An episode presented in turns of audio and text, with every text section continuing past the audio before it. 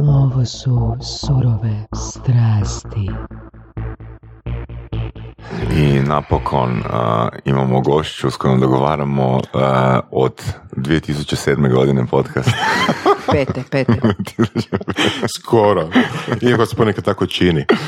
Da, koliko smo tri puta uh, odgađali. Da. Ja sam zadnji put zeznuo i sad Ja sam ovoga... dva puta, ti jednom. Da, ispričavam se, evo, ispričavam se. Evo, to sam ono stvarno neodgovorno napravio, ono, u zadnji čas, uh, sad vremena Evo, prije. razumljivo. Tako da, ispričavam se zbog toga. Da. Danas je sa nama legenda. Mislim, ono, ti jesi legenda, ne, znači, ali, ali zapravo ne samo to, nego, znači, imaš legende sa malim L, ima legenda sa velikim L. Mislim, si ti je velika, odnosno legenda sa velikim L, jel da? Ne bi se složila, ali kako god ti kažeš. Ako, mislim, legenda svakako nisam. Nadam se da nisam dovoljno stara da budem legenda. Da. Ivana Šoljan. Tada! Kaže i ona da, jel smijem to reći, možemo izrezati poslije, da ne voli ono javne nastupe. Ja sam gledao danas, danas sam gledao ovoga, predavanje na Feru, eh, Predrag Pale koji- što je organizirao. I gledao sam uh, u emisiji um, o ženskim šefovima, odnosno šeficama. U, to je nešto prastaro. Jel da je? Da, da. 2008. tak nešto. To je bilo još iz doba HT-a. Onda još, još, to je bilo um, nešto kasnije nego kad smo dogovarali podcast. To je nešto kasnije. da. Arheologija, znaš. Ali unatoč svemu tome, unatoč svemu tome i opet si tu i opet si u emisijama i Pa tu sam, ne mogu, mislim, Moraš, mislim moraš. da nije skroz pristojno sve odbijati. Onda onako svaki drugi put kad me neko pita, onda prihvatim, ali stvarno nerado. Nerado govorim javno, nerado se pojavljujem na, u televizijskim emisijama, i eventualno panele recimo, ako idem na panele to mi nije napor, jer to je onda neki razgovor i to mi je lakše. A ovo me, ne znam, ne osjećam se ugodno. Mm. I ovo je neka vrsta panela, mislim, ono. Postavljamo pitanje jedni drugima. Vidiš, Vorasu, Je, je, pa tako nekako i gledam. Vorasu je toliko ovoga, udobno na toj novoj lopti koju ima Voras je Pilates loptu nabavio, sad onak izgleda kao midget. Vidim, jedva ga i vidimo iza stola. Da, evo, prvi put danas, e, pa sam rekao, kad sam već tu ono toliko puno, jel mogu i nešto korisno napraviti od toga, osim podcasta. Zdrav život. Zdrav život, da, i tako je došlo do lopte. Um, mi sad snimamo tu u Hub 385, jel tako? I to je jedan od uh, tvojih poduhvata, jel tako? Je. Među ostalim. Je. A, pa evo za početak možda... Nije samo moj. Nije samo tvoj, naravno, da. Za početak možda, mislim, a, pošto sam nekako u IT-u i, i malo pratim i startup i to skupa, a, pojava, pojava Hub 8 385 je puno napravila za domaću scenu startupova, nekakvih coworking space-ova, kako god to nazvali. Kako je došla inspiracija za to?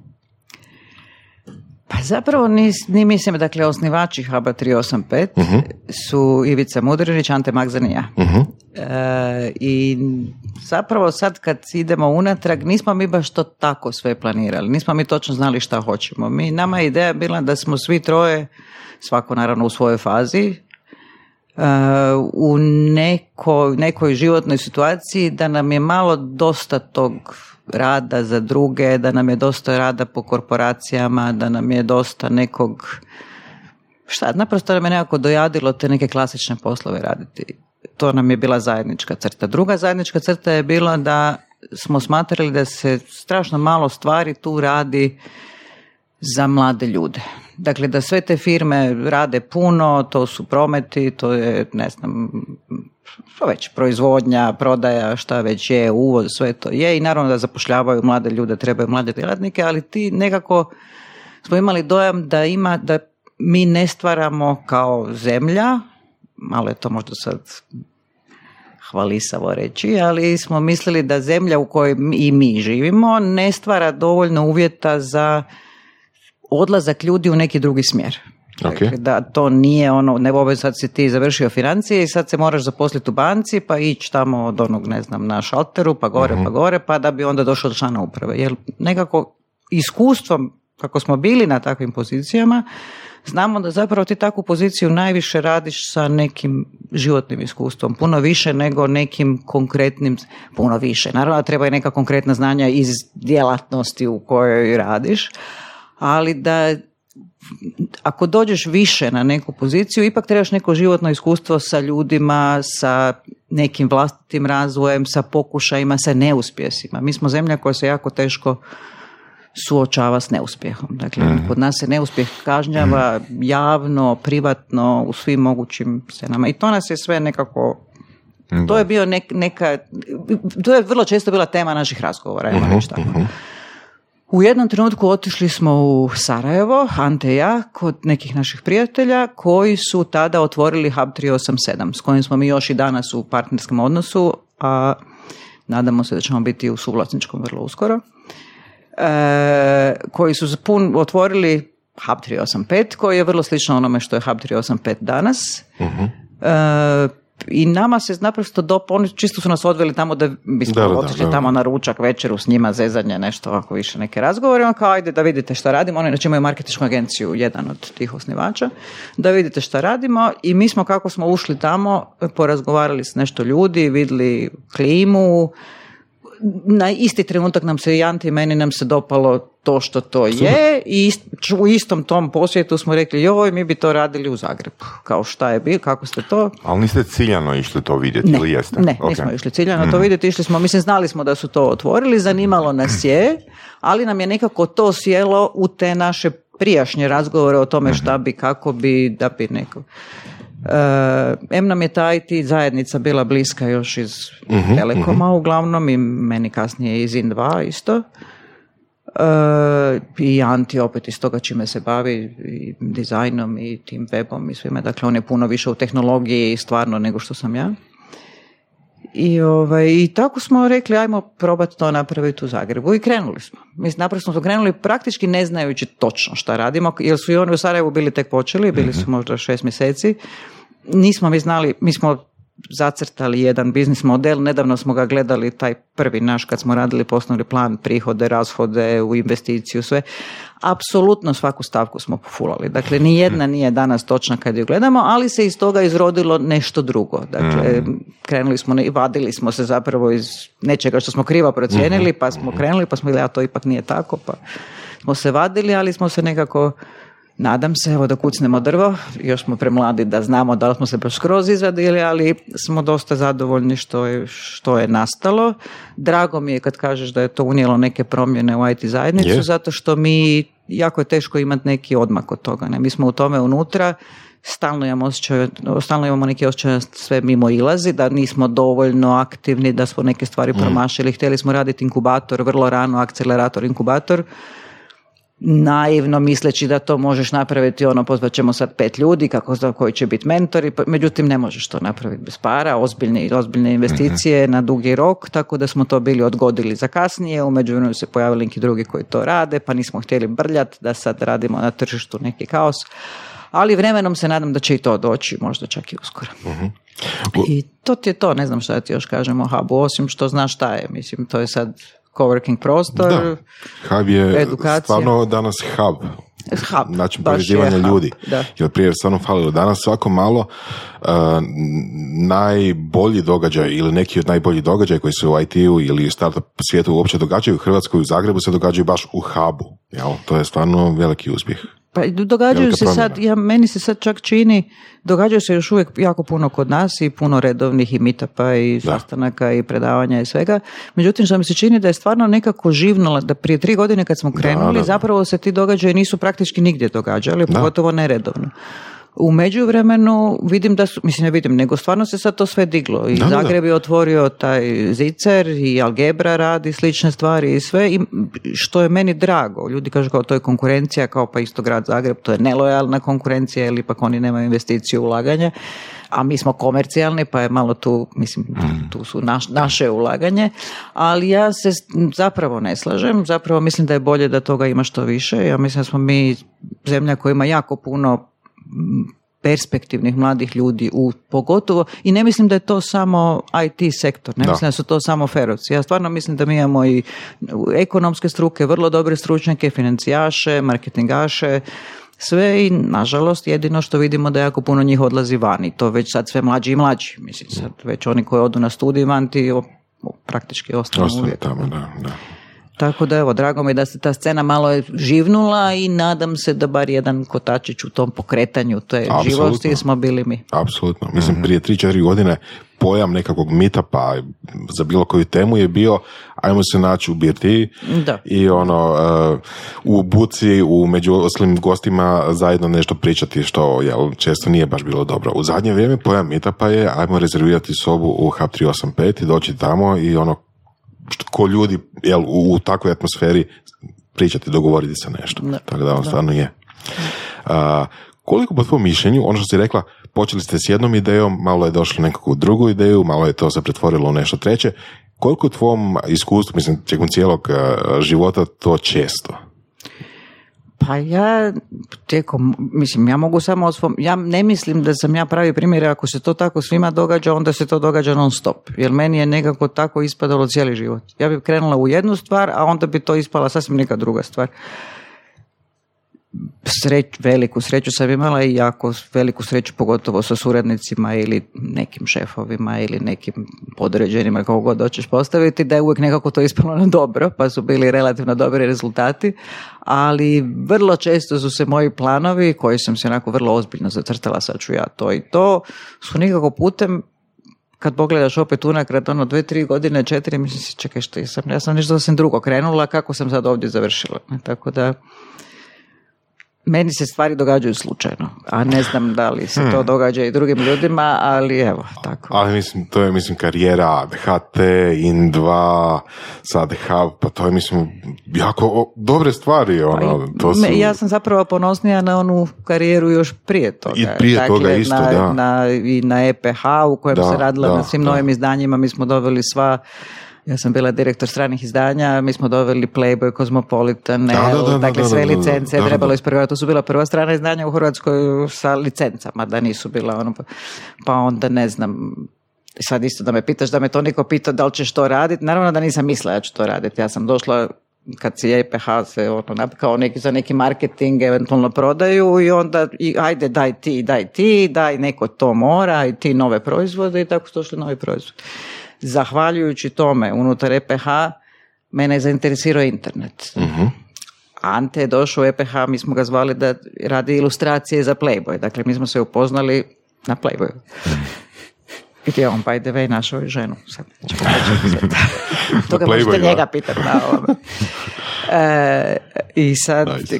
nakon, to, nakon tih tih novih proizvoda smo počeli raditi, zapravo smo mi napravili prijedlog da ide EPH radi jednu ono, neku kao agregaciju svi, svog kontenta kojeg inače proizvodi po raznim izdanjima i da napravimo web, da krenemo sa web portalom koji bi bio, to smo i počeli raditi za EPH, dakle unutar korporativno i sve, da bi se desilo da je EPH dobio suvlasnika, odnosno većinskog vlasnika, one Austrijance, koji su netom prije toga bio onaj bubble, bubble burst, kad je, su veli, sve investicije u internet otišle u ono, Da.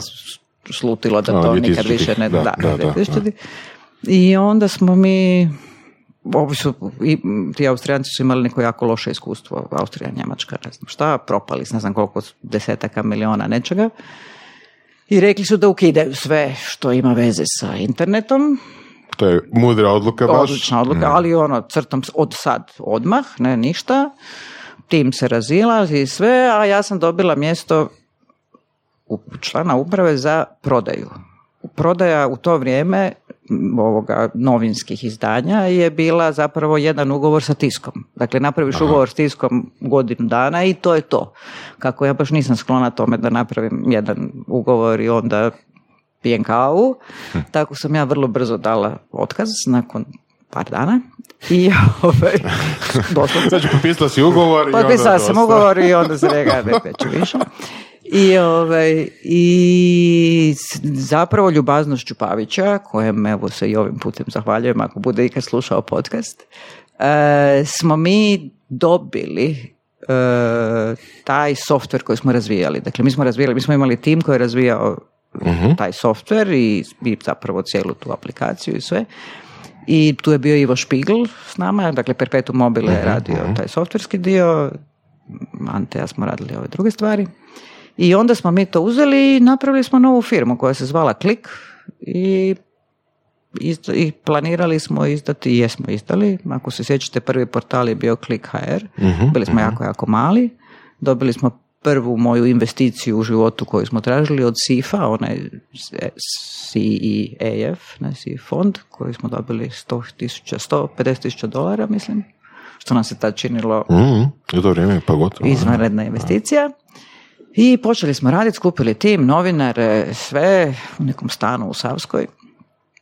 I ovaj, par dana, ne par dana, ali ajmo reći, nismo još javno niti krenuli. Naravno da bi radili internet trebala nam, trebao nam je link. Preko puta nas u Zagrebčanki je bio Damir Sabol u podrumu sa još dvoje ljudi i radili su, nisu se, tada su se zvali nešto, nešto se zaboravila sam. I, ovaj, I mi smo otišli k njima i rekli da bi mi neki link, oni to rade te linkove, bi bi neki link, ako može optikom, jer smo preko, točno se vidimo se preko puta, a mi ćemo njima u zamjenu raditi marketing, prodaju, materijale, već šta god treba, već kad oni postanu to što planiraju postati, što god to bilo, jer ja nisam o tome znala apsolutno ništa. I, ovaj, I tako je bilo. Mi smo počeli surađivati i stvarno smo možda surađivali mjesec, dva. I pojavio se američki jedan investitor kojeg je Dragan Marković, koji je isto dugo u IT-u, ne znam koliko ga znate, on je biš ono, ne znam gdje je tad radio, doveo prvo Damiru, a onda i nama, koji je onda zahtjevao da se mi spojimo. Dakle, da on hoće investirati, da on vjeruje u neki novi ISP, ali da ne vjeruje u ISP bez marketinga, prodaje i ovoga sadržaja i svega. I da ako se mi spojimo, on će nas kupiti. Ne, mislim kupiti, on će investirati, Da, da, da, da, naše ono- udjele, sve. Zanimljiva ideja. A zapravo prva, prva ideja mu je bila da kupi od nas klik Da. i to ima ta slavna rečenica da li bi vi prodali ovaj firmu. No smo Ante i ja herojski rekli nema šanse da bi prodamo firmu, nema teorije, kune u džepu nismo imali. I on je rekao da, da, to svi kažu dok ne čuju cijenu. Mi smo rekli ne, ne, mi nećemo, onda ništa, onda onda ništa i onda smo mi tako otišli doma i onda smo se dogovorili drugi dan smo se dogovorili ne da, da kupi firmu, nego da zapravo uloži u, i u nas i u Damira. Mi smo se spojili i tako je nastao Iskon. Tako je nastao Cool. Iskon. I Iskon, pošto znate, je bio prvi Da. ozbiljni ISP koji je onda izazvao malo strke Mhm. bukom, vikanjem puno više nego što su bili rezultati, puno više smo vikali Nice. pojavljivali se i, ovaj, i skupili smo dosta ozbiljnu grupu poslovnih korisnika, tako da se HT bio malo zabrinuo, u to vrijeme je to bilo dosta visoki postotak klijenata, pogotovo što su poslovni imali, mi smo očekivali zapravo da ćemo imati više rezidencijale, da će više ljudi ići, ono, međutim su poslovni imali jako puno u to vrijeme, nekako im se to dopalo da idu na nešto novo, puno jeftinije, direktan odnos, korisnička, imali smo jako dobru korisničku podršku. I to je to. I onda mic po mic Da. Ostalo je legenda. U HT, da, ostala je legenda. Onda je bio taj headhunting, pa su mene našli, pa ja nisam mogla otići jer sam u iskonu, ne mogu ići u konkurenciju, ne pada mi na pamet. Onda se konkurencija javila nama svima i rekla mi bi Mhm. vas kupili, onda smo rekli mi nismo na prodaju i tako je to išlo već, pa drugi put sve tako isto. Ne. I onda, I tako. znači, uh, board member, više manje... Onda sam ja došla u, kao u, član uprave za, e, to se tada zvalo internet. Ok. Ja mislim da se, ne, online, pardon, Online. online. član internet za online, to se zvalo HT online. HT, kako se zvao, bože, portal njihov se zvao. Ne mogu se sjetiti. Mm, da, nije ni mene, nisam baš pratio to. HT, nekako se zvao, nemam pojma, portal. Imali su svako, oni su imali internet portal. E, I ja sam zapravo došla za to. U toj online, a HT u to vrijeme, ja mislim, jedno 19.000 ljudi, u toj, tom ono, vertikali uprava koja je išla do uprave iz nepoznatih razloga, ili to bi tada bilo trendi da bude online, da bude tu, to je bilo trendi i onda, ja, a, međutim u toj vertikali bilo 127 ljudi.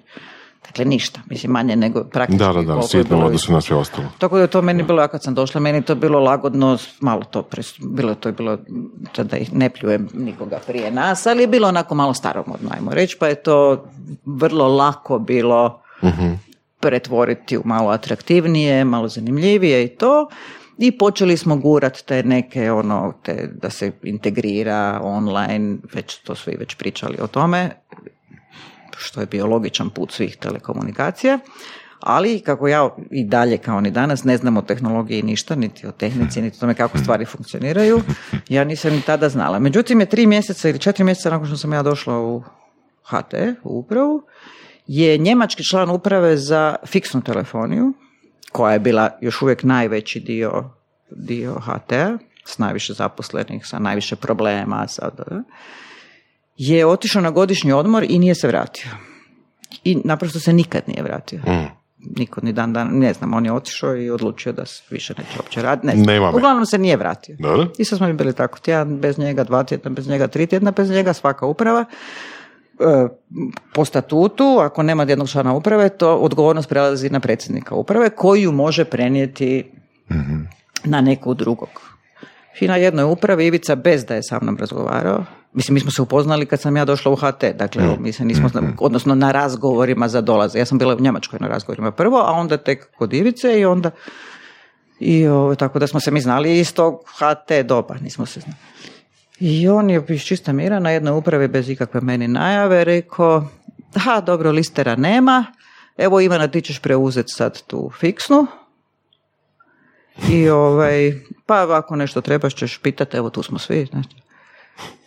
I sad ja kažem, "Gle, kako ću ja priznati, fiksno ja ne znam apsolutno ništa o tome. Mislim, stvarno ne znam, ali ni, ništa. Mislim, doslovce ne razumijem kako kad dignem slušalicu na telefonu, kako čujem ono bi, bi, bi, bi, unutra, ja to ne razumijem. Prema tome ne, ja ne, ne mogu to raditi. Ma nema, moćeš ti to, ma nije ti to. Prema to ti je isto upravljanje ljudima koji sve drugo, moćeš ti to, ako imaš to tehničkih problema, imaš tu sve, evo imaš, ne znam ko je bio više tad za tehniku, uglavnom svi to, pa svi ćemo te podržati malo, moćeš ti to. Ne? I oni svi, ho, ho, a, a, i ništa, ja kako sam buda. Ali to je i onako samo dok ne nađu Njemci novog člana uprave. Rekao, dobro, ako je samo onako koliko stignem zabrljat, dok oni će valjda naći nekog za mjesec, dva, valjda neću baš nešto sad pokvariti sve žice. I ovaj, pa ništa, ja sam to počela malo nešto kao čitat, gledat, ne baš sa prevelikim interesom, nadajući se da će to biti samo privremeno i dalje sam se više bavila ovim svojima, Aha. jer to mi je ostalo sve skupa. I ništa, prošlo je tako dva mjeseca, tri mjeseca, četiri mjeseca i ovi zovu iz Njemačke da nek to tako ostane i to je super i bok. I tako sam ja ostala član uprave fiksna, za... ostala si fiksna. Ostala sam fiksna, u fiksnoj. Onda, budući mi to išlo na živce, ta fiksna, jer mi je zvučalo jako staromodno, onda smo spojili tu fiksnu i online, pa je to onda postalo Internet, a? i to je onda postalo sve jedna jedinica, Tekom, ne, tada se Aha. je brendala u Tekom. I tako se onda bila taj kao predsjednik uprave Tekoma, ili je to bila posebna onda firma. I to je to, tako sam završila u HT-u. Dakle, ponovno slučajno, mislim sve slučajno. Slučajno u HT-u, slučajno na, za fiksnu telefoniju. A što bi rekao da je zajednička nekakva ono, osobina ili zajednički način razmišljanja koji te doveo tamo? Kroz sve te slučajne stvari, kovojage. Misliš šta povezuje sve te slučajeve? Hmm, povezuje, da, ali recimo? Da. Uh, ok, a, da li, mislim, ono, da li bi neko drugi mogao ponoviti sve to onako bez veze? Pa meni se čini da bi mogao. Misliš? Pa ne bi mogao. Gle, da, mislim, nisam ja, ne- neke od tih stvari nisam ja izazvala ni na koji način. Dakle, to su, neke su događale. Mislim, s druge strane, mislim da su isto bila jako, bila su drugačija vremena. Ja imam dosta godina. Dakle, to sve se događalo dosta davno. Tržište tih privatnih firmi, privatnih inicijativa nije bilo veliko. I nije bilo jako puno ljudi koji su se motali po tom svijetu. Ti si mogao ti si teško mogao doći do nekog relativno iskusnog u rukovođenju nekog procesa, dakle čak ne govorim kompanije, nego procesa ili projekta, koji je bio slobodan na tržištu, a da nije izašao iz škole. Dakle, ja mislim da sam ja po tome možda bila malo drugačija, jer sam nekako imala već prije neko, radila sam ja prije i na Z3 i na producent još dok sam studirala i to, tako da nije, ja sam imala neka ta iskustva vođenja projekata, ne školovano vođenje projekata, ne kao što bi to na aferu bilo ono, proc- po- postavljanje procesa, nego više onako vođenje ljudi. Ja stvarno mislim da je to. Ja, ja Pa je zapravo je onda bitan sadržaj ono, u kojem odjelu Pa, ćeš raditi. Znaš šta, vremenom meni ne, jer ja sam shvatila da nisam praktički stručnjak ni za šta. Ono, ali ono što ja, ja volim, ja mislim da je stvar u tome koliko emocije staviš u taj emocije. Emocije. Da, da, dobro. emocije, Strasti. strasti, E. strasti u to. Ja užasno volim ljude. Mhm. Dakle, ja stvarno iskreno volim ljude i to svakakve. I one najlošije, uvijek me zanima zašto su loši, uvijek mislim da neko, uvijek mislim da svako ima nešto dobro u sebi, da možda možeš izvući iz njega nešto bolje nego što on daje. Uvijek mislim da je ovi jako dobri su ponekad jako dobri, a onda dođu neka arogancija pa mislim da je to neki drugi. Mislim, možda da sam recimo danas da imam ovu, ovo, ovo iskustvo koje imam, ja bi možda studirala psihologiju. Recimo, to bi me puno više zanimalo nego sve ovo što radimo. Malo je kasno pa sad onda se zabavljamo A ovo je sad, amaterski. ovo ki sad radiš je previše psihologije. Ovo što sad radim je možda malo previše psihologije. E, uglavnom to, volim ljude i volim stvarati timove. Dakle, ja vjerujem, ne vjerujem sam, ja jako vjerujem u ljude i ali isto tako vjerujem da niko, ono što kažu, niko nije otok, niko nije sam. Ne, Niko nije sam i niko nije sam ništa napravio. Dakle, ja ne, ne vjerujem ni u Steve Jobsa da je on napravio sve to sam. Dakle, ja vjerujem, naravno da vjerujem u ljude koji imaju geni, koji znaju, koji su posebno nadareni, imaju neki poseban drive da nešto stvore, to je, ali opet ne vjerujem da to ikad naprave sami. Možda neki znanstvenici koji sjede u laboratoriju pa sad tamo ono, ne znam, možda njima ne treba niko. Ali sve što ima veze sa nekim ljudskim radom, sa nekim rezultatima, sa tržištem, sa, mislim da ljudi moraju raditi u timu. I stvarno iskreno, to sam puno puta već rekla na tim javnim nastupima koje mrzim, ali ja se i ponavljam, e, da stvarno jako volim timove i mislim da je da treba raditi u timovima. Mislim da je to najbolji motivator da Kako onda sastavljaš timove? a kako kad? Ja? Ima neki koliko para kriterija. imaš. Dobro, ok. Ovisi Mhm. koliko para Razumno, imaš za koga to radiš, da. jel mislim ne možeš baš uvijek birati. Ja, I ima ljudi koje bi ja jako rado ponekad dovela u neki tim, ali ako su na nekom poslu gdje oni zarađuju neke Mm. tisuće i tisuće eura, da ih dovedeš, kako ću ih dovesti? Ne, mislim, Mm, nema. Znaš što sam ja htio pitati? Znači, kad ti se ponudi takva neka, um, ajmo reći, uh, ili neko odluči, e, ti bi mogla od sutra raditi to i to. Um, jel ti ono kažeš nešto tipa, ok, ili moram razmisliti, ili ka- kakva Ne. je to situacija? Ja nikad, ne, moj problem je da nikad ne razmišljam dovoljno.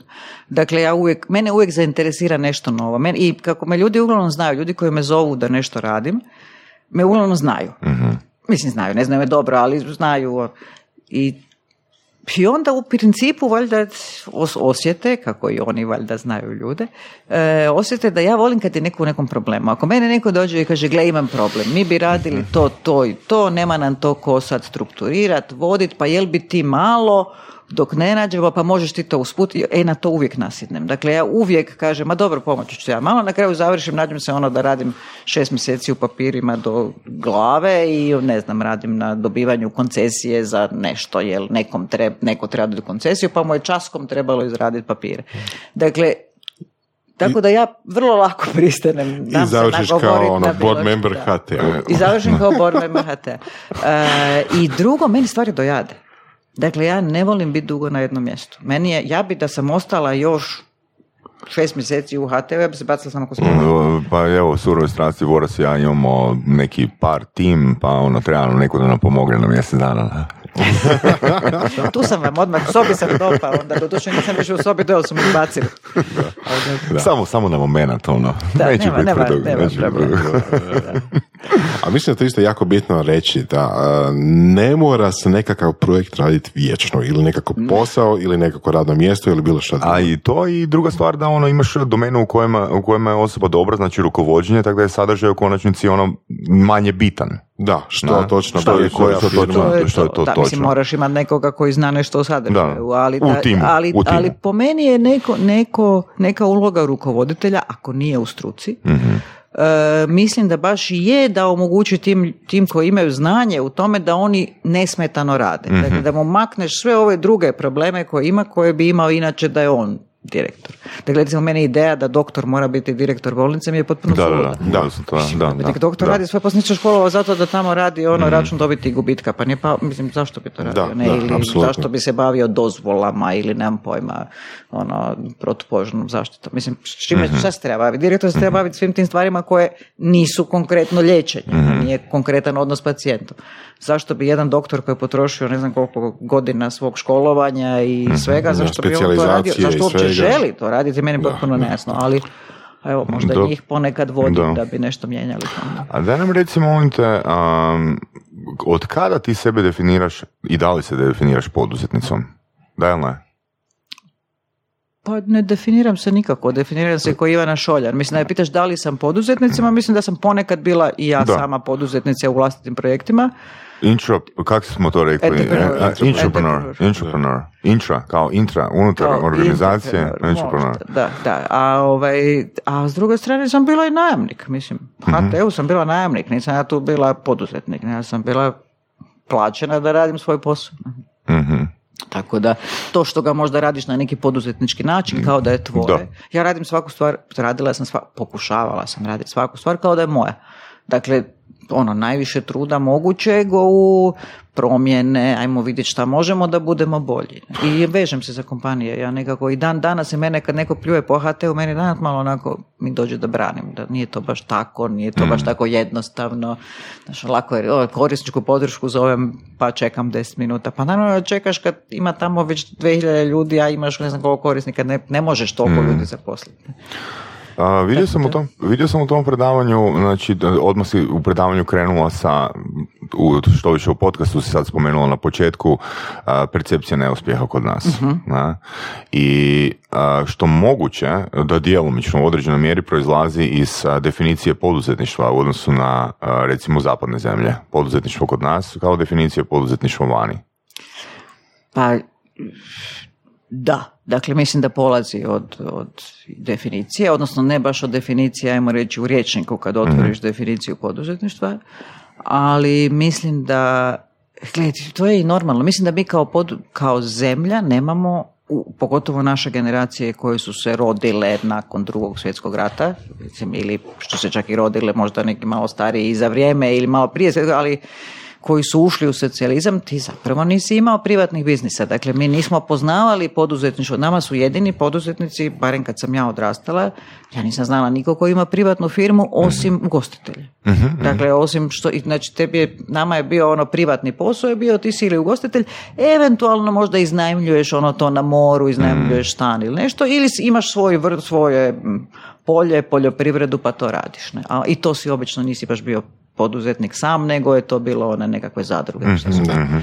Dakle, tako da, mislim, taj, to jedno neiskustvo u poduzetništvu, mislim da nije neobično. Ja mislim da je ono rezultat dugogodišnjeg pranja mozga. Mislim, ne, nemam ništa protiv ovakve ili onakve politike, ali ta konkretna situacija je rezultat toga. Kod nas je zapravo bilo sramota i danas je sramota biti uspješan. Mi nemamo, ti u Americi, oni vole uspješne ljude. Dakle, Amerika se divi svakom svom čovjeku koji je uspješan. Zuckerberg je tamo zvijezda. uzor? Tako je, uzor. Steve Jobs je zvijezda velika. Svi užasno bogati glumci su zvijezde. Svi, nemam pojma, mislim, kogod je znanstvenici veliki, velike zvijezde. Čak i lokalno. Dakle, ako je neko u nekom gradu napravio nešto uspješno, izgradio, nemam pojma, nekretninski, dobar neki projekt, pa to sve, on dobije pohvale. E, kod nas je obratno. Mislim, ja praktički teško da se mogu sjetiti ikoga ko je uspješan, a da na njega ne pada jedna golema količina, pogotovo sad sa pojavom društvenih mreža, golema količina kritika, vređanja. Čak i danas. Pa čak i danas. Ja mislim da je danas više nego ikad. Pa mislim, pogledaj šta rade Rimcu na Facebooku. na primjer. Pa to Da, je sramota. to je primjer, da. Znaš, to je stvarno sramota. Ja čitam to, meni stvarno dođe ono, koja, dakle ja koja volim ljude, obožavam Facebook, obožavam mogućnost da svi mogu reći sve i sve mi je to super, ali to je stvarno to je stvarno sramotno. Znaš, to, a šta njemu je tata ostavio, šta, da je tebi tata ostavio, jel bi ti napravio to što on napravio? Ja ne bi. Da je meni tata ostavio, ne znam kako je novce, ja ne bi nikad napravila karijeru kako on, dakle ne bi nikad postigla to da potpišem sa Porscheom, Volkswagenom ugovore, da radim baterije za ono aut, električne aute po svijetu, pa nema šanse. Mislim, kako? Bi ti to napravio? Ne bi niko od nas, jel tako? Dakle, nema, i to je, i to je češći komentar nego ono mhm. svaka čast. Doslovce je to češći komentar. Hmm, da. Tako da je to, pa ne znam, ono, i nekako, zato što mi vezujemo po, privatno poduzetništvo sa kriminalom. mm Uvijek je to mora biti neka muljaža. To je, ali to isto dio nekog povijesnog nasljeđa. To isto dio povijesnog nasljeđa. Je, opet poslije rata, kad je bilo ono zasluge za narod, ljudi su dobili firme na pravdi Boga, stvarno jesu dobre firme na pravdi Boga, koji su poslije dobro prodali oni koji su bili pametni pa su ih prodali, a nisu ih uništili. Pa misliš onda su... Hm? Misliš li da se to mijenja? Mislim, Pa mislim da se mijenja, mislim da se mora mijenjati jer nema više šta podijeliti, parem ne toliko.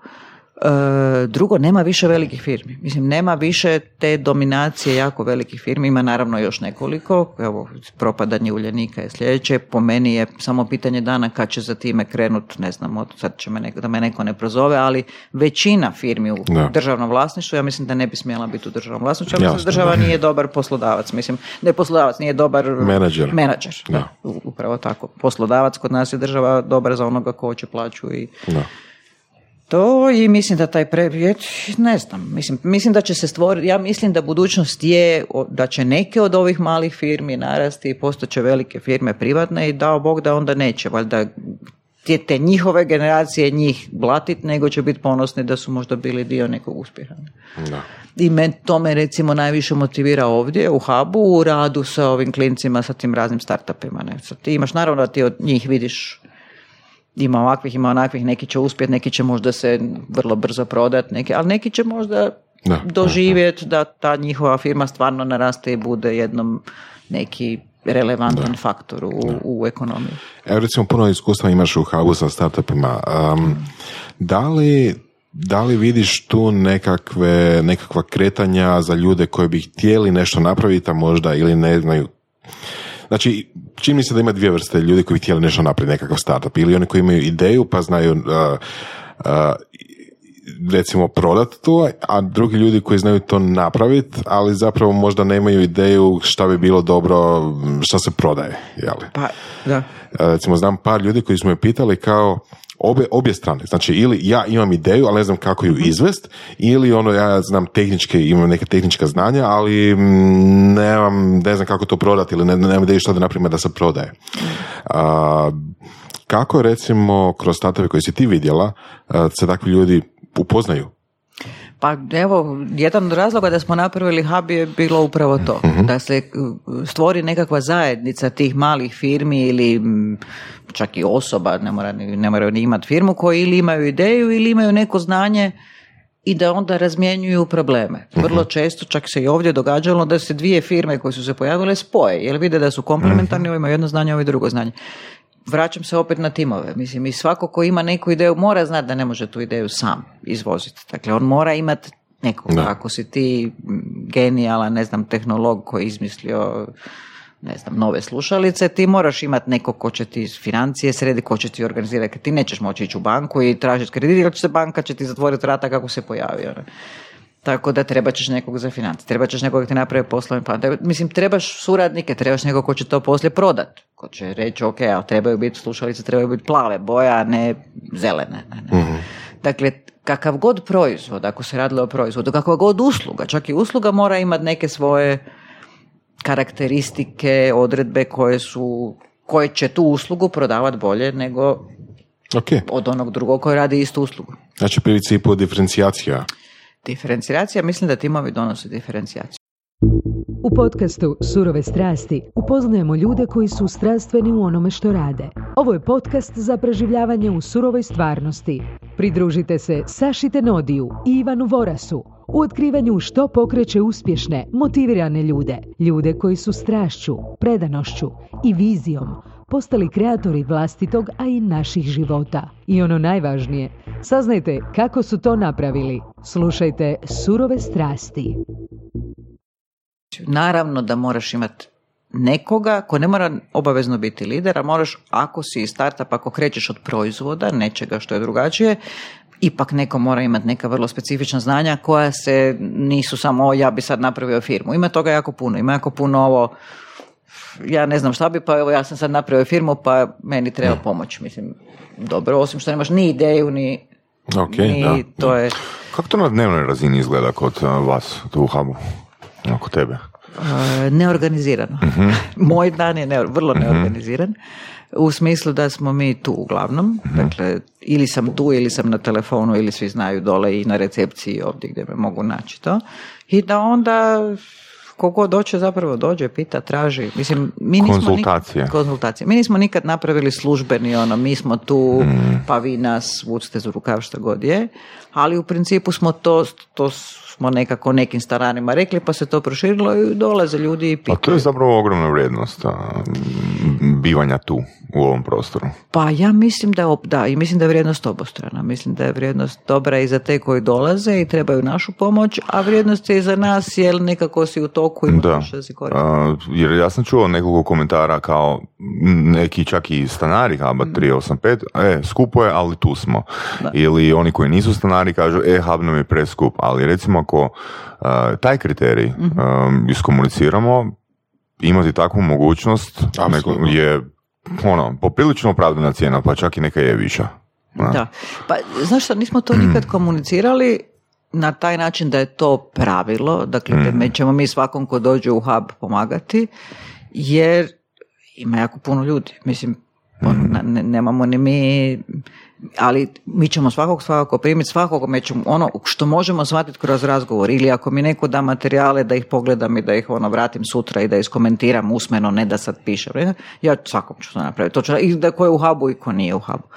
A i šta mislim o tome, pa sad take it or leave it, ne, ne znači da sam u pravu, mogu samo dati svoje mišljenje. Tako isto će napraviti Ivica, uvijek tako isto će napraviti Ante, dakle to će svako od nas uvijek napraviti a, ovaj, a ono što bi rekli uzet u neki da um, redovno pomažeš nekome jednome, recimo da se više zainteresiraš, tu sve ovisi o situaciji. Dakle, nekome pomažemo, nekome ne možemo i niko ni neće da mu stalno i tako. tako da, a kad bi to iskomunicirali da je to kao stalno, onda bi morali to uvesti kao neko mm, pravilo. Ovo naprosto nije obaveza, ali smo mi tu. Pa sad, koliko znam, nismo nikog nikog odbili. Da pače, davali smo. Mislim, za početak dajemo jako puno prostora besplatno startupima kad dođu kojima treba. Mi na početku stvarno pomognemo, pa i tu ovaj radio je tu isto ne plaća mm. ništa. Mislim, mm jer nema, kako će, od da on plaća?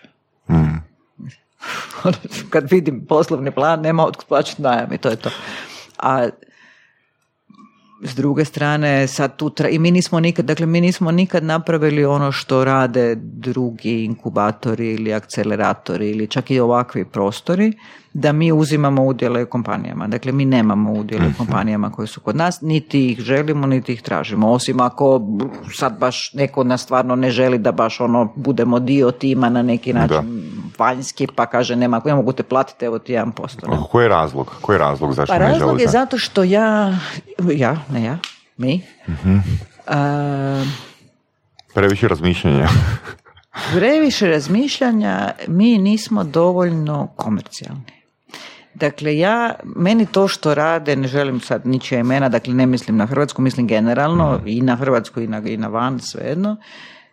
Ta ideja da ti uzmeš nekome 20 ili 30% u startu koji ima e, ideju jednog, zaposl- jednog prijatelja koji s njim radi i ne znam, živi kod tate i mhm. mame i znate o čemu govorim. Da. Dakle, koji ono za pokretanje projekta ima na raspolaganju možda onih 60 tisuća kuna ili koliko daje za pot, mhm. kad osnuješ obrt, što je isto relativno friško. To i sad da nekom takvom, da ja prepoznam neku ideju koju za početak mi ne možemo nikad znati koja ideja će se ostvariti ili mhm. ne. Dakle, da bi išao na taj način zarađivati moraš ići u deset takvih, pa ti onda jedan upali, to je ono sistem unikorna, ne.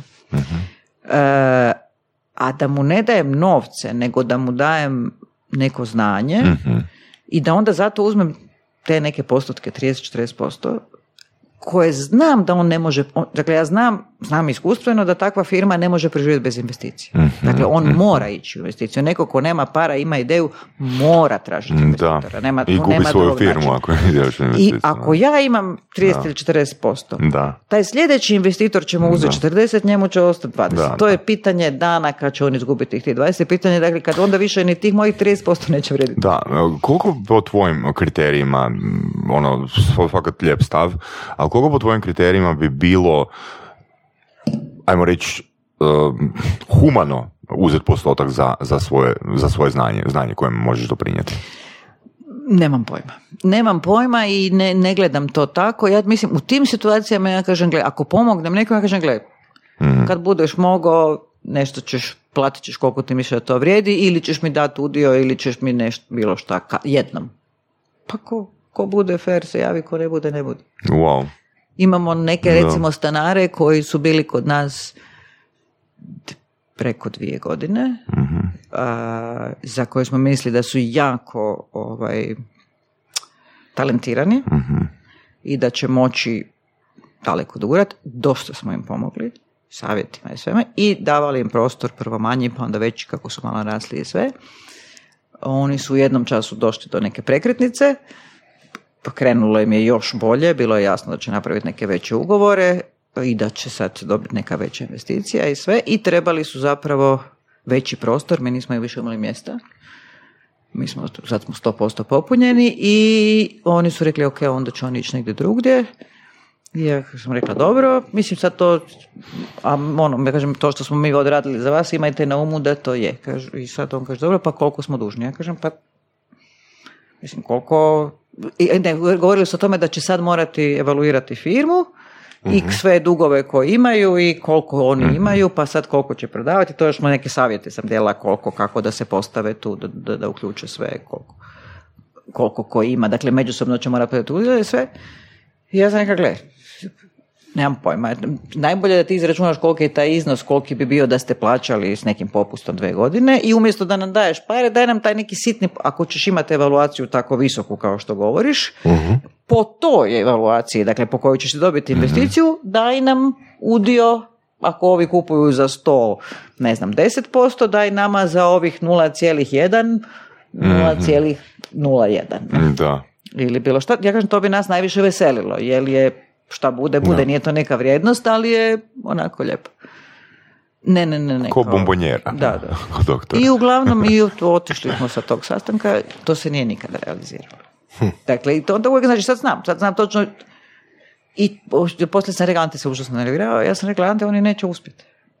Oni neće doći daleko. Dakle, Jer nisu imali tu ekologiju. Daj, ne možeš, mislim, možda oni uspiju još, ne znam, Da. ja im želim da uspiju, ne želim da ne uspiju, ali ti ne možeš u takvom svijetu se tako ponašati. Kako se moraš ponašati u takvom svijetu da uspiješ, da vjerojatnije uspiješ? Pa ne znam, naprosto moraš reći hvala. Mislim, na neki, ne mora to uvijek biti financijski, ne mora to biti, ali neko, ako, prvo ako se jako uspi, uspinješ, iz bilo kojeg razloga, pa ponavljam, opet nikad nisi to sam napravio. Drugo, ako se ti tog časa imaš sreću da imaš novaca, dijeli taj novac. Mislim, niko nije umro sretan sa 100 miliona na računu ili 10 miliona, milion na računu. Dakle, kad nas nema više, te pare koje ostaju, ok, naslijedit će djeca, naslijed... mislim, to je sve priča. Nek se djeca bore samo sebe. Ne, tako da ja mislim da to neko uzimanje, davanje i dijeljenje, zato meni draga ta ovo, shared ekonomija, jer stvarno vjerujem u to. Ja stvarno vjerujem. Ja, i s- ba- drago mi je kad vidim kud idu klinci danas, koji ne žele imati nekretnine, koji uzimaju stvari u najam, koji žive u ovakvim prostorima, koji ne žele brendirane aute, koji se voze biciklima, di, koje dijele, dakle dijele bicikle, dijele aute, dijele stanove, e, dijele, meni je to super. Dakle, ja stvarno vjerujem u tu neku neko, ne znam, neko društvo povjerenja. To je zapravo društvo povjerenja. I zahvalnosti. I zahvalnosti. I fair odnosa prema drugim ljudima. Ti si uzeo nešto, ostavit ćeš to u tom stanju koji si dao. Ako ti je neko nešto lijepo napravio, ti ćeš mu uzvratiti. Koliko možeš? Mislim, ako ne možeš ništa, ako si najjadniji od svih pasa, možeš reći hvala. Ne, možeš mu ubrati cvijet, pa mu dati cvijet. U ovih par godina Dakle, nitko to- nije previše tipa po, po, po- posrkao vašeg vremena, tvojeg vremena, an, a- Antinog vremena, na? jer mislim ono, ako se ne postavi neki okvir, netko može pomisliti... Nije. Nije? Nije, nije, nije, nije. Mislim, mi vrijeme koje dajemo, trenutno, evo recimo najviše ja s najvećim veseljem i to je stvarno Mhm. dečko za kojim ja najviše radim, ti znaš da odmah to moram. Mhm, Ja sam naravno, toliko naravno. ponosna na njega da ne mogu opisati, kod stvarno se nekako da je moj djed. Ovaj, Ivan Mrvoš, Mhm. dakle pametne klupe, on nam je bio apsolutno najveće, najugodnije iznenađenje u svih, ne u ove samo ove tri godine Habar, nego i puno duže. To mi s takvim veseljem svi s njim radimo, da vam ja ne mogu opisati. To je ono, taj dečko, on je mlađi, dakle 23 godine, ima sad ima 23 godine, počeli smo prije godine, imao je 21 godinu kad je došao. Dakle, stvarno, toliko, pa neću ga sad previše hvaliti da ne čuje slučajno. pa Onda će se obraziti, stalno govorim, ako se obraziš, prebit ću te ko vola u kupusu, jer imam pravo na to, starija sam, mogu te prebiti. Tako da, ovaj, mislim da je recimo on stvarno jedan u milion. I Po kad kojim nađeš karakteristikama? E, Da, jer, jer, da, po kojim karakteristikama, super pitanje i još samo sam htio, ono, u obrazice, je li to po tebi nešto najgore što... Je. Je, ok. Ja po- Ok. vidim ga da odreagira krivo, ja ću, ja ću ga stvarno lup. Mislim, neću mu stvarno udariti čamar jer je malo više od mene, ali klup- klupu na stvarno njega, ću direktno na njega dovoljno da će razumjeti. Mislim, navikao se da je, sam se i ljutim, pa onda će razumjeti da, Da. treba. E, to nije, nema tome mjesta. Šta ćete to? Što znači? Ma nemam pojma.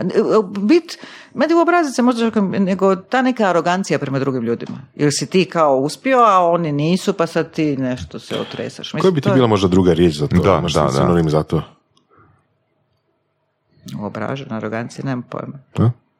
Ima još neka? Tražiš neku ili, bi, ili znaš neku koju bi mi preporučio? Izgleda kao da razmišljaš o nekoj riječi koja ti, jel meni ne pada sad trenutno. Pa razmišljam da li to može ide, ide više u smislu možda nezahvalnosti ili nečeg sličnog. Nije to samo, ne, nezahvalnost je druga kategorija. Nezahvalni Dobro. mogu biti ljudi koji nisu arogantni, to, ali Ok. ovo je baš ta jedna vrsta arogancije koju dosta ljudi kod nas ima, ako, pogotovo u politici.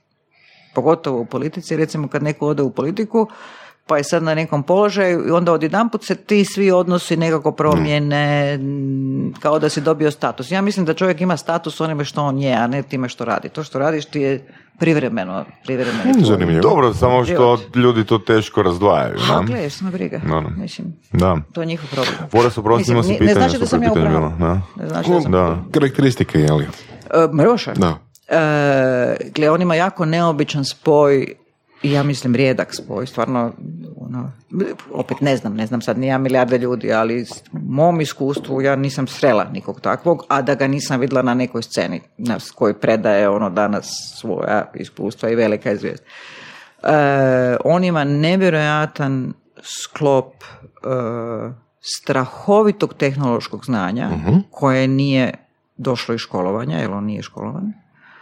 E, ali stvarno strahovitog i strahovito naprednog i strahovito prati sve što se događa. Dakle, on se snalazi apsolutno sa svakim softverom. Mislim, to je stvarno neobičan talent. E, drugi, druga stvar, on ima neobično razvijen e, emotivnu inteligenciju.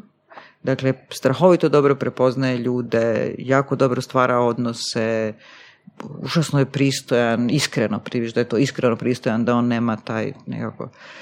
E, I ima jednu crtu da uči takvom brzinom da on apsolutno sve što vidi, on to zna dalje sam napraviti. Dakle, on, ti njemu napraviš jedan poslovni plan, primjer poslovnog plana, on počne s njim baratati za tri dana kao da je završio četiri godine ono Excel e, ovih edukacija i ne znam čega, od razumijevanja poreza do e, ne znam, ono input, output, mislim, apsolutno svaku stvar.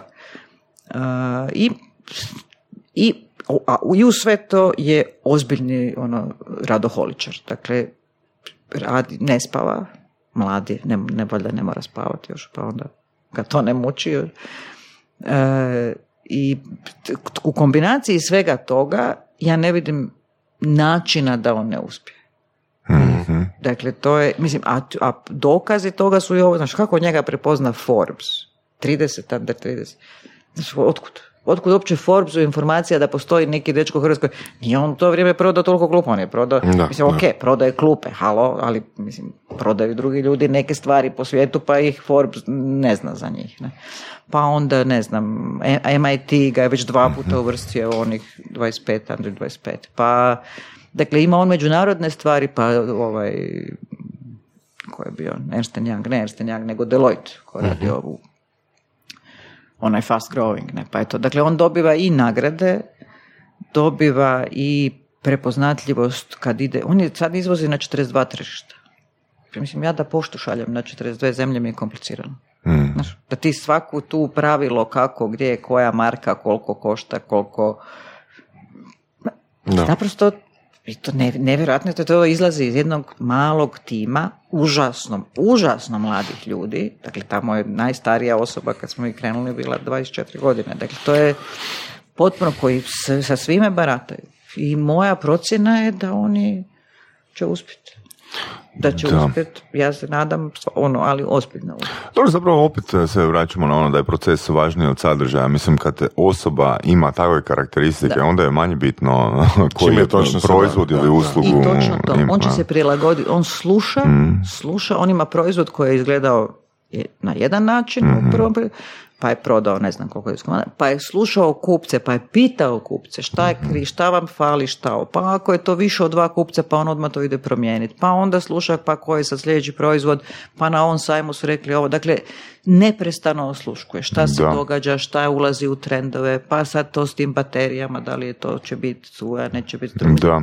Dakle, slušat, mislim da je isto važno slušati. Je, s tim da tu, tu isto bismo mogli ono imati jednu mini diskusijicu ono što znači dobar feedback i, i kako znaš gdje je granica, da li, da li te feedback vodi u dobrom smjeru ili ne. Da. Tako je, ali zato imaš tim. Zato imaš tim, pa onda kad ti nisi siguran, Da. onda malo pitaš pa vidiš. Ok, ako mi se da, nas da, četvero u timu slažemo da je to dobro, aj taj neki feedback Mhm. koji smo dobili, ajmo onda to napraviti. Ali ako sad ti kažeš sad smo, ne znam, Boras i ja smo da je to super, a ti kažeš Mhm. ja sam jako skeptičan i imam taj taj razlog, to mi se ne sviđa, Mhm. Pa ipak ćemo malo onda sjesti i razmisliti. Da.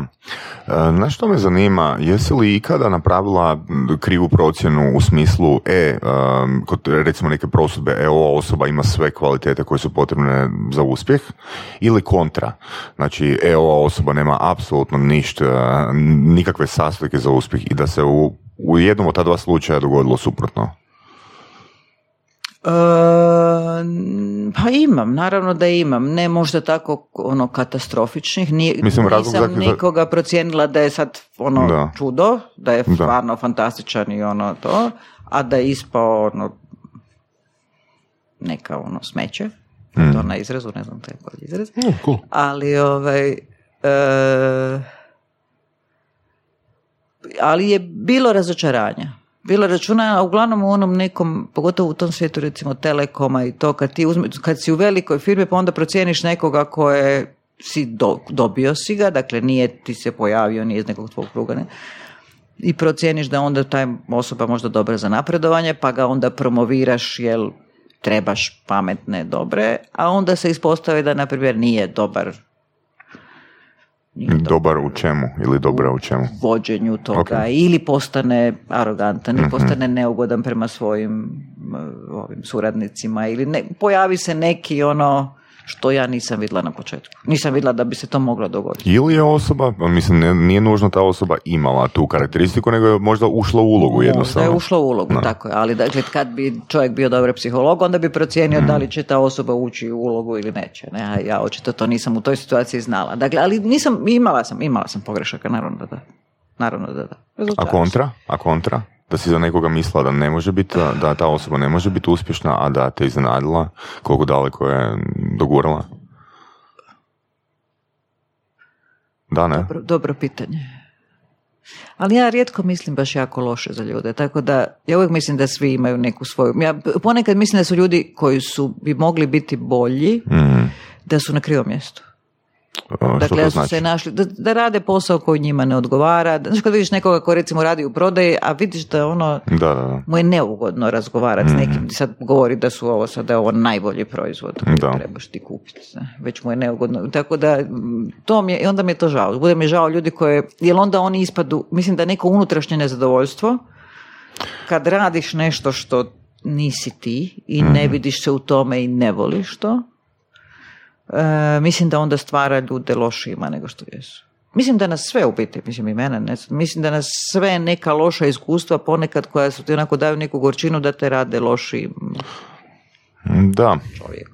Možda ne baš sad dramatično, ali znate šta mislim. Ili, dakle, ne. da, ili recimo ne postoji nužno ono, osoba koja je neuspješna, nego postoji osoba koja je postavljena na poziciju u kojoj eh, ne može biti uspješna, odnosno nije za to Da, to što si rekla. Ili je to. krenuo raditi nešto. Da, da, da. Da, da. tako da ali recimo u startup svijetu, Mhm. dakle to onda ne, ovo govorimo sad o karakteristikama osobe, dakle o nekim Mhm, ono, a recimo u startup svijetu rijetko sam pogrešila oko kad neko ima ideju, pa vidim kako je on, koja je ideja, pretpostavim šta mu treba vrlo često mogu procijeniti da li će koliko će to trajati. Koliko će projekt raditi ili koliko će odnos raditi? Koliko će da, koliko će projekt raditi? Ne, nema veze s, moj, s mojim odnosom. Da. Ne, ne, bez mog odnosa svejedno. Na moj, S mojim utjecajem, bez posma svejedno. Ovaj, ne, nego nekako mi se čini da mogu vidjeti kad Da- vidiš neku to, ma- mladu firmu koja nešto radi i sad vidiš ponekad je potencijal je ponekad u proizvodu, potencijal je ponekad u timu, znaš da će proizvod otpast, a možda će taj tim raditi nešto drugo, ali recimo ponekad vidiš da niti će oni napraviti išta, niti će taj tim ikad biti ponovo zajedno. Ne, Po čemu se to vidi? Ako Nemam pojma. ne, ne znaš, nemaš osjećaj ne, samo. ne, imam osjećaj da. Da? Imam osjećaj. I to sam vrlo često bila u pravu. Vrlo često. Čak sam evo mislila da sam se zeznula kod jednih, jer sam pričala da neće biti dobro, baš sam Anti to rekla neki dan, da će neće biti dobro. Onda su krenuli kao super, super, super i onda su big time pali, tako da sam ipak bila u pravu. Hm, A može se opet dignu, na? Možda se opet digne. Ne, i nije, nije sad, ja to zvuči kao da sad uživam u nekom padu. Ne, ne, da pače, ja želim svakome da uspije. Ali hoću reći to, kad se nađeš u neku sredinu koja ti ne odgovara, onda ništa ne, ne ni rezultat ne Jel može. to više ovisi možda o odnosima u timu ili je baš ideja, uh, smisao za biznis? Kombinacija je najvjerojatnije svega, jel? Nemam pojma. Misliš kako ja to znam da je to tako? Ma nemam pojma. Pa te valjda volim. Ja mislim da se to sve vraća na onu moju prvu tezu, da volim ljude. Pa bez obzira bili on, volim ja njih kad su oni loši. Mislim, nije, niko nije loš se rodio loš. Mislim, nešto ti se desi pa ispadneš malo namčaras pa ovako pa onako. Ali o, tako da mislim da Dobro, jesi ikad bila ono baš ljuta, ljuta na... na... na nekoga. Da, da. Sto puta. Mislim, na, najčešće sam ljuta na one koje najviše volim. Počeš od svoje kćeri, doma, do Ante, po Ante, ja smo se znali svađat, lupat vratima, bacati, dakle, i, s- a i s Boga mi sam se i s mužem bio svađala. Mislim, ja sam svadljiva. Ali svadljiva sam, što više volim, to sam svadljivija. Nisam svadljivija, nisam sad ja da ću se svađati to, jesi stavio ovo tu i tu. Ok, zamjerila, zamjerila. Onak, A na zamjerila- duži period a zamjerila. zamjerila- Ne, ono da sam se na nekog naljutila. Da, da, da. jedini jedan put kad sam imala 15 godina sam se naljutila na jednog prijatelja i onda 10 godina nisam s njim razgovarala. A onda poslije sam zaboravila zašto sam bila ljuta, pa smo se on popirili i evo danas smo prijatelji. Po prilici, znam šta je to bilo, ali nije se nikad više ponovilo. Ozbiljno. Da. Wow. To proizlazi iz toga, nikad- volim ljude, da. Nešto. Ili, ili to da ono vrijeme liječi sve rane? i Pa to sve. vrijeme liječi i znaš šta, ne možeš ti, gle, ljudi ti naprave štetu ponekad ne htijući, Mhm. A ponekad, recimo, bilo je slučajeva kad znam da je, ne, znaš, tek to neka ti poslovi, ovo, ono, pa neko dođe na neki posud, ja mogu nekom pomoći nešto, a to mi ide na živce da ja pomažem, pa onda radi nešto, pa to ima tih, to su. Mhm. takozvane te spletke, ne? I to vidiš te spletke, vidiš ih iz aviona, znaš, pogotovo kad su upućene protiv tebe, znaš. I znam ko ih širi, i znam tu osobu, i znam da ta osoba meni glumi i da je to sve super, da ona mene obožava. Ali nekako ti ja to ne... Kako se ponašaš? Ne zanima Kako me si se to. ponašala u takvoj Užasno ljubazno. O, da? Užasno ljubazno. Šta? Kao glumiš ljubaznost ili? Ne, ne, žao mi bude. Malo onako sa sažaljenjem. Evo, malo sa sažaljenjem. Pa ako je dovoljno pametna, zna da znam, zna da ne reagira. Mislim, šta sad? Ako ti misliš da ćeš na taj način sebe pozicionirati negdje drugdje, da će Da. mene Znači osveta, niti o. M kakva osveta. Ne. To će osveta samo. Stići ćete ono što kažem. Mislim, Ne treba ja nisam zato. vjernik, odmah se ograđujem, dakle ne, ali ono, to stići ćete Bože ruku. Nema potrebe još i na tome raditi. Ma kakve, ko će gubiti vrijeme? Što će gubiti vrijeme na neku ono budalu koja misli da će raditi svoju karijeru tako da spletkari pred nekog drugog? Pa halo? Ali me briga. Tvoj stav o E, i mene ne zanima moja karijera. Kažem, Mene, uopće, mene je pozicija... E, ovo je super rečenica. Ovo- Nikad me nije zanimala. Mene iskreno nikad nije zanimala karijera. Što te Čak me nije zanim- zanimao ni novac. Dakle, Dobro. mene zanimalo, ne mogu reći nije me zanimao novac, zanimalo su me prihodi u smislu da mogu imati dovoljno para da živim ugodno. Ne, Mhm. ne bi sad volio, ne bih, ono, ali imam, nekako sam uvijek imala stav, uvijek ću moći zaraditi za svoju obitelj, za sebe ću uvijek moći zaraditi, Mhm. pa makar išla doslovce kopat krumpire, mislim, ne- nemam problem da ono ostanem bez posla. Nisam nikad ostala, uvijek sam odlazila s poslova. Dakle, ja sam uvijek odlazila iz firme u kojima sam bila. Dakle, nikad nisam ono dobila otkaz. Uvijek sam mislila, bar dobijem otkaz. Ne daj otpremninu. Neće niko, vragu, onda moraš otići sam kad bi dojel. Joj, tako da, A što te i motivira? ja mislim da kad nemaš, kad nemaš takvu, takav drive, ono sad ja moram biti tu direktor svemira Mhm. ili moram imati posjetnicu koja, kažem posjetnicu, mislim, de- de- e, ili, ili moram zarađivati toliko, moram si kupiti, nemam pojma, veću kuću, veći stan, veći auto, većeg psa, nemam pojma šta. Ne, ne, nije mi to motiv nikakav. Meni, meni je motiv stvarat nove stvari. Dakle, stvarat, no, ili kreirat neku novu situaciju, ili stvarat nove proizvode, ne proizvode u smislu tog klupu, ja ne znam napraviti klupu, ali znam napraviti hub. Nisam znala da radim hub, istina, ali smo ga nekako napraviti. Znala sam napraviti prvi internet provider opet Da. sa timom, dakle ništa ja ne znam to sama, opet sa cijelim timom, uvijek sa timom. Dakle, znamo, znali smo napraviti u HT, u IPTV, mi smo tajno radili IPTV tim, mi smo zna- sa dozvolom Ivice, stvarno skapa dole, koji je to sve krio od svih, jer da smo ušli u procese e, korporativne Hrvatskog Telekom, mi ne bi nikad napravili IPTV. Ne, naprosto ne možeš, jer ne bi nikad stigli. To bi trajalo 40 godina i mi smo bili prvi u DT grupi koji smo imali IPTV, tako da smo jako bili ponosni na to. Evo, I to me, re- to mi je super zabavno, to smo mi kupovali programe od National Geographic, od ovih, od ovih. Mislim, to mi je bilo super, super zabavno. I onda gledaš u palić, a, to smo mi napravili. Tako da ovaj, to volim. Evo, to me pali. i sve. I bez obzira je to malo ili ono, znaš, kad uređujem, ne znam, stan, pa mi je onda lijepo. Onda to sve samo nešto, pa evo sad mi je fino. Onda dojadi nakon s- 15 dana pa mijenjam opet sve. Tako da je. Da. Nemam, nemam, taj posao mi nije, meni je posao zabava. E, to je super isto rečenica. A što ti je konkurencija? Konkurencija Da. meni osobno, Ne, koje ne, što, koje, koje ti značenje riječi? Koje je tvoje osobno Aha, značenje moje riječi? značenje konkurencije, obožavam konkurenciju. Uf, to mi je super. Da ima neko ko radi nešto što isto kao mi, super. Što najviše voliš kod konkurencije? Kad, smo, kad ispadnemo bolji. Jer ne znaš koliko vrijediš ako nema konkurencije, jel? Super. je.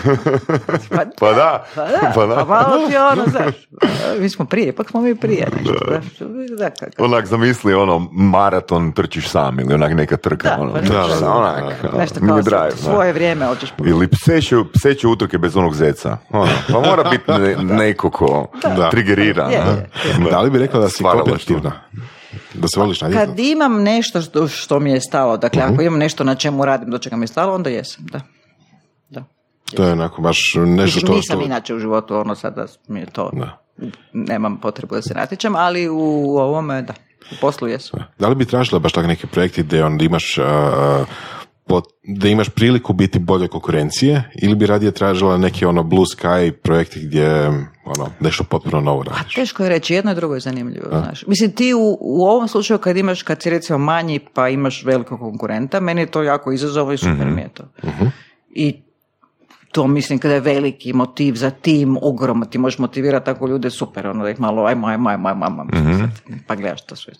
A, ali ovo isto jako ti kad nemaš, kad imaš ono livadu, što bi rekli, pa sad gradiš nešto, probijaš se, tražiš dozvole, način, pravila, procese, ljude, investicije, pa- i to mi je super. I to mi je super. Dakle, sad našao napraviti. Je- Jednu stvar nisam recimo uspjela. Kad sam iz HT-a otišla i iz... eh, Otišla sam iz HT-a zapravo na poziv, na drugi posao koji je bio IO Adria, Jupiter Adria fond engleski koji je radio kao sektor specific i country specific investiciju, luksuzni turizam u Hrvatskoj. I gomilu para su imali, ogromni, ogromni fond je to, taj Jupiter Adria bio engleski, a IO Adria je bila kao hrvatska inačica i oni su bili tu par godina prije nego što sam ja ušla u to. Mene su zapravo zvali, još sam bila u HT-u, zvali su me da im pomognem, headhunter jedan koji mene zna, me molio da njemu pomognem da sjednem s njima, da on shvati i da ja možda sugeriram, traže nekog ko će biti direktor te firme.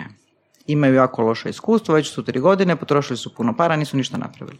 Imali su planove sedam golf terena, Mm, nice. četiri, pet luksuznih hotela, Nice. m- ono male luksuzne vile po otocima, čak i neki brodski transport, svašta.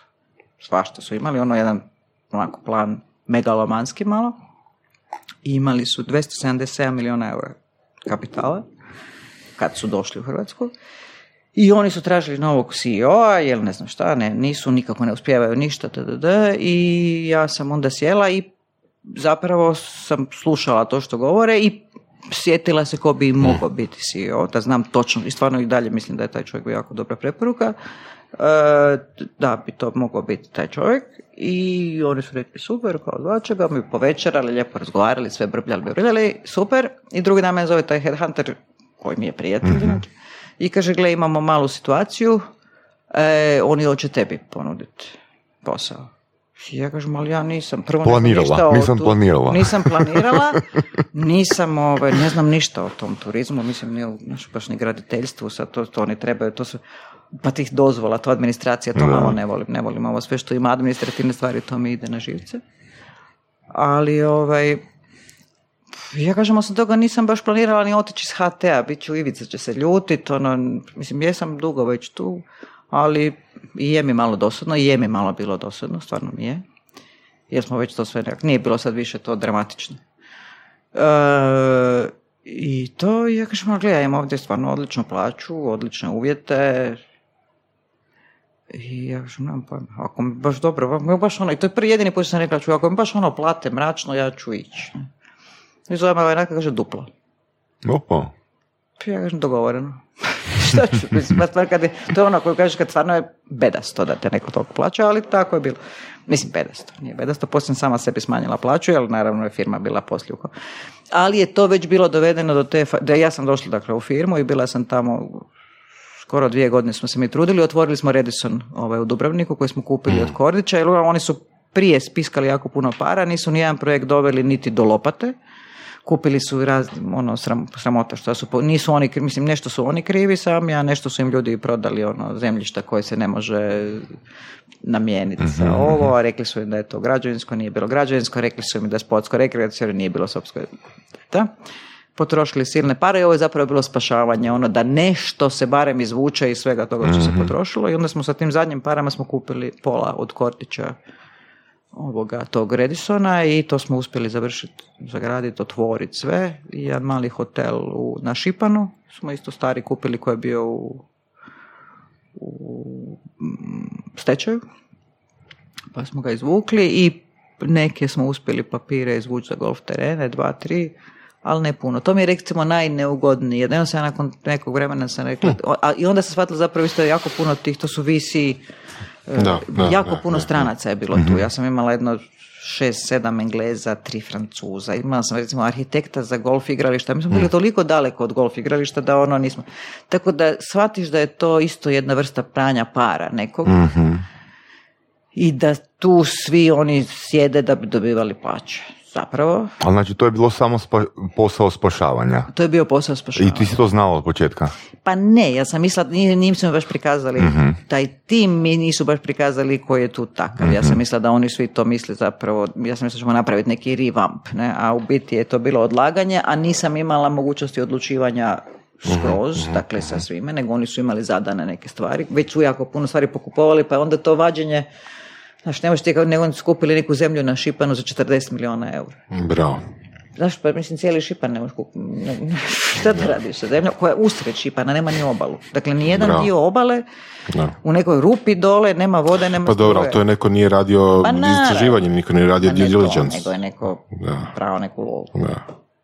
Mislim, ne firma, nego, znaš, neko je negdje nešto kupio, da, dao, vjerojatno tom ko je kupovao u ime, ovi su valjda išli preko neke agencije, ta agencija je valjda zaradila pare, pa ovaj treći, znaš, kako je to mm. išlo prije na onim tim terenima. I to mi je recimo bilo ružno i tu sam dala otkaz. Tu sam dala otkaz. Vratila se u HT ili? Ne, onda, ne, u. Nešto sam onda radila. Kud sam išla onda? Dalje. Zaboravila sam. Aha, u In2. U In2 mm. je, ovaj, je li Ante Mandić kojeg ja znam dugo godina. E, on je htio restrukturirati firmu da bi prodala, našla investitora, promijenila, već je bila 25 godina firma, pa ono nešto da napravi, mm. ili je stariji. I onda me molio kao da dođem, da mu pomognem da to poslože. Da. Evo, daj nam reci još, molim te, mm, koje su po tebi najvažnije vještine ili osobine čovjeka u 21. stoljeću?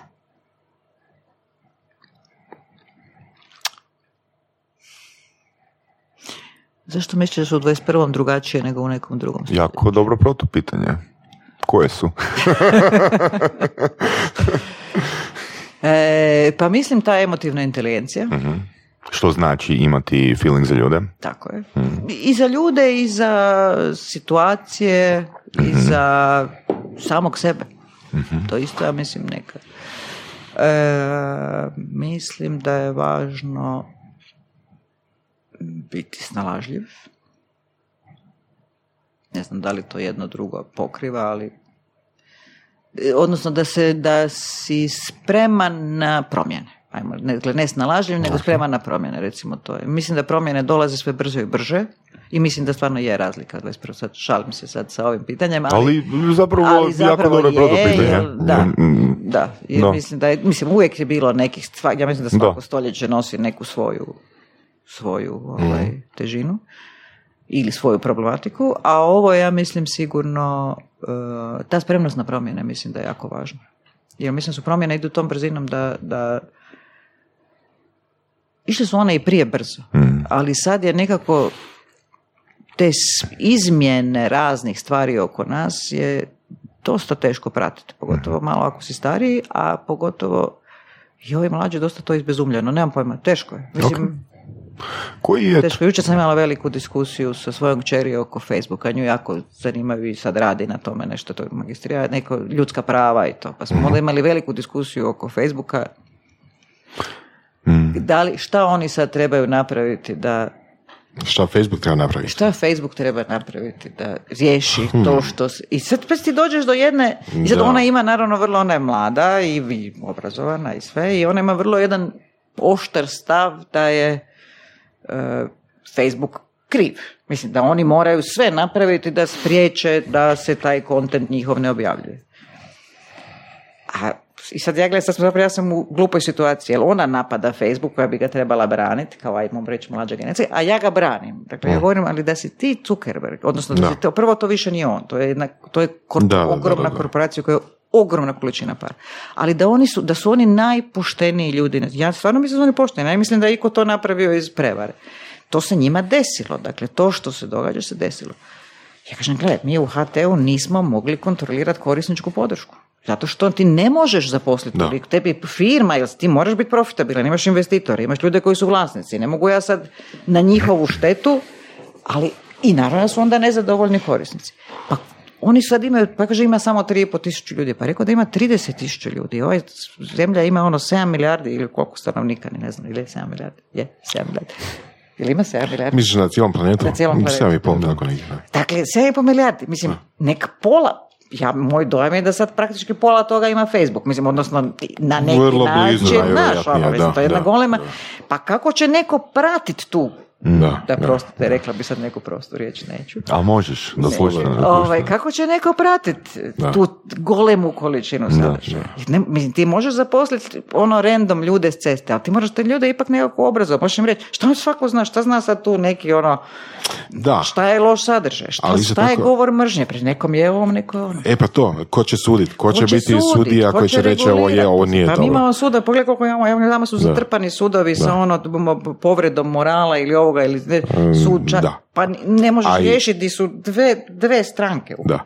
A i s druge strane ljudi su postali, čini mi se, previše osjetljivi isto tako. Sad ja ću nešto reći na Facebooku i sad će neko se drugi uvrijediti na to i shvatiti će to osobno iako nije zato što je vidljivo svakom na svijetu što sam ja rekao. Da, sad to, s jedne strane svi neko previše pazi, s druge strane i sad kažeš, pa dobro, neko, ne znam, ovaj se, šta bi, šta je bio onaj slučaj da se ona mala neka Japanka ubila ili ko, ne, ne Japanka, ne, neko, neko se ubio, neko izvršio samobojstvo. Zbog bullyinga online, nešto, ne, ne, ne zbog bullyinga, nego je neko imao demonstraciju, da li neki Japanac nešto, nekog samorezanja, ovo, kako se ubiješ, pa se ta neka malo mm ona bi se vjerojatno ubila i da, ovako. Da. To, bilo i kad sam ja bila kad nije bilo Facebooka, nije bilo interneta, da, nije bilo interneta, da, su je bila ona neka crna ruža, pa su se ubijali. Da, da, da, da, da kult, ne? Kult neki, jel tako? To uvijek se pojavi neka, samo što je ovo stvarno, ja kažem, ja, ja stvarno meni žao tih ljudi, jer kad zamislim da sam ja u to, ja uvijek stavim u tu poziciju da sam ja u toj firmi, da mi je tam, da moram to sad ne, ja stvarno nemam pojma šta bi. Ja stvarno ne znam šta bi napravila. Ja skoro nikad ne kažem ne znam šta bi.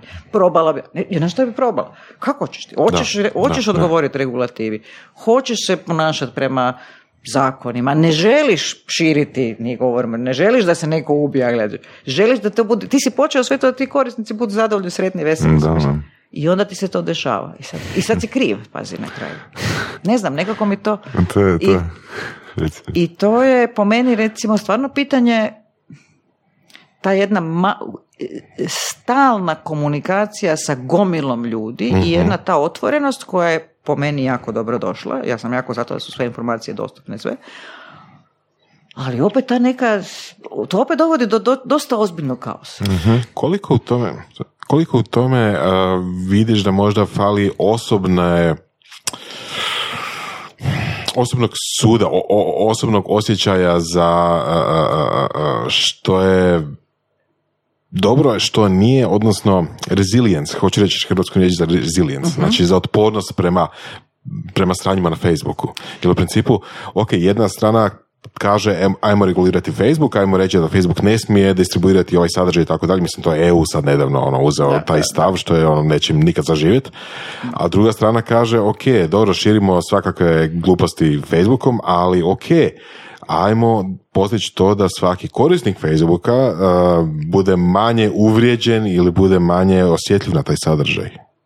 Gdje misliš, pa mislim da, je... ne možeš ići tim putem da neko može, mislim ako neko, nešto, naravno, gled, jedno je ovo su stvari koje ljude vrijeđaju bez veze, sad neko kaže ovaj, ne znam, ja ne volim sve visoke i plave i onda se neka visoka i plava uredi, dakle mislim da to ne bi trebalo, ali stvarno ima ima stvari koje, mislim, pa samo kod nas gledaju ono, četnici, partizani, ustaše, po, mislim, to su vređanja ono do, do, do bola, to se ne mislim, to stvarno nije, pitanje da li se ti vrijeđaš ili nego.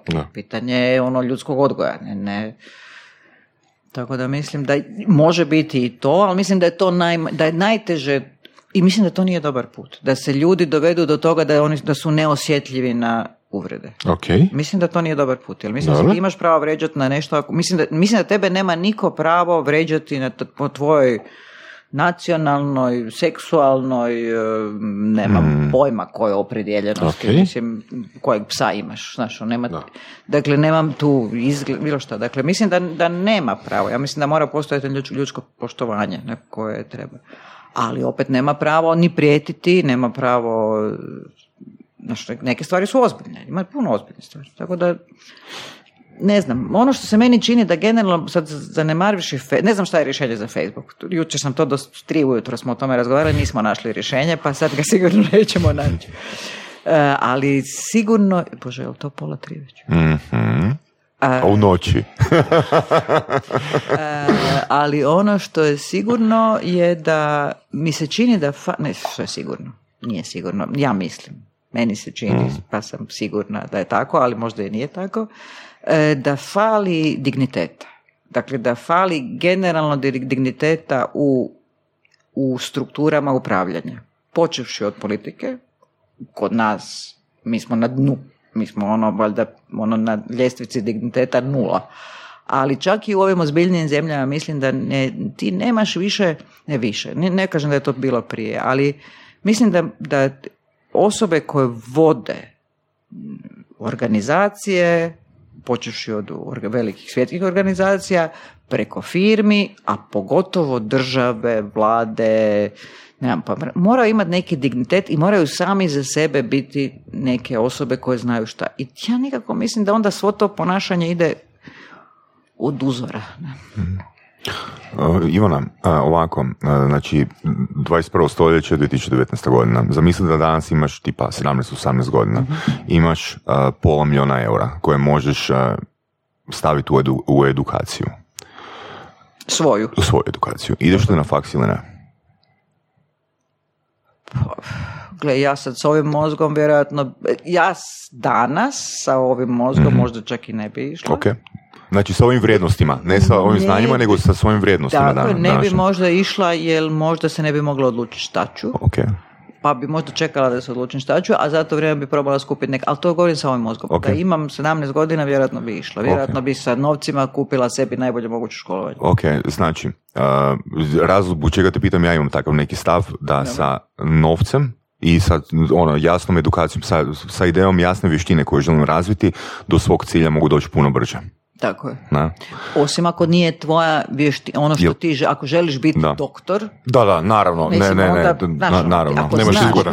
to- ja imam taj problem, ja Jasno. imam dan danas taj problem da ja zapravo ne znam šta bih htjela raditi. Dakle, Mhm. ja sam taj problem imala cijeli život, pa onda tako radim šta mi daju dobri ljudi da radim, ja radim. Mhm. Ali, ovaj, ali nemam ono, Ok. hoću biti u ovom, i to ponekad sam čak i zavidjela ljudima koji ono, znaš, Znam. od malena od 14. godine da žele biti doktori. Da, tipa Hojka koji od drugog uh, razreda vrtića zna da, da, biti. Pogotovo, da. Da. Neki ljudi onak znaju i uvijek to i to. Da. onda- I onda nekako, jel ti je jasna onda karijera? Ti onda ideš u tom smjeru, ne možeš ti sad tu šta misliti. Šta, ovo, pa mogu i ovo, pa mogu i ono, a možda bi mogla i Ajde, ovo. ajde pokušaj ono sa tih pol milijuna eura um, u, u svojoj glavi uh, reći samoj sebi koje bi vještine išla razvijat.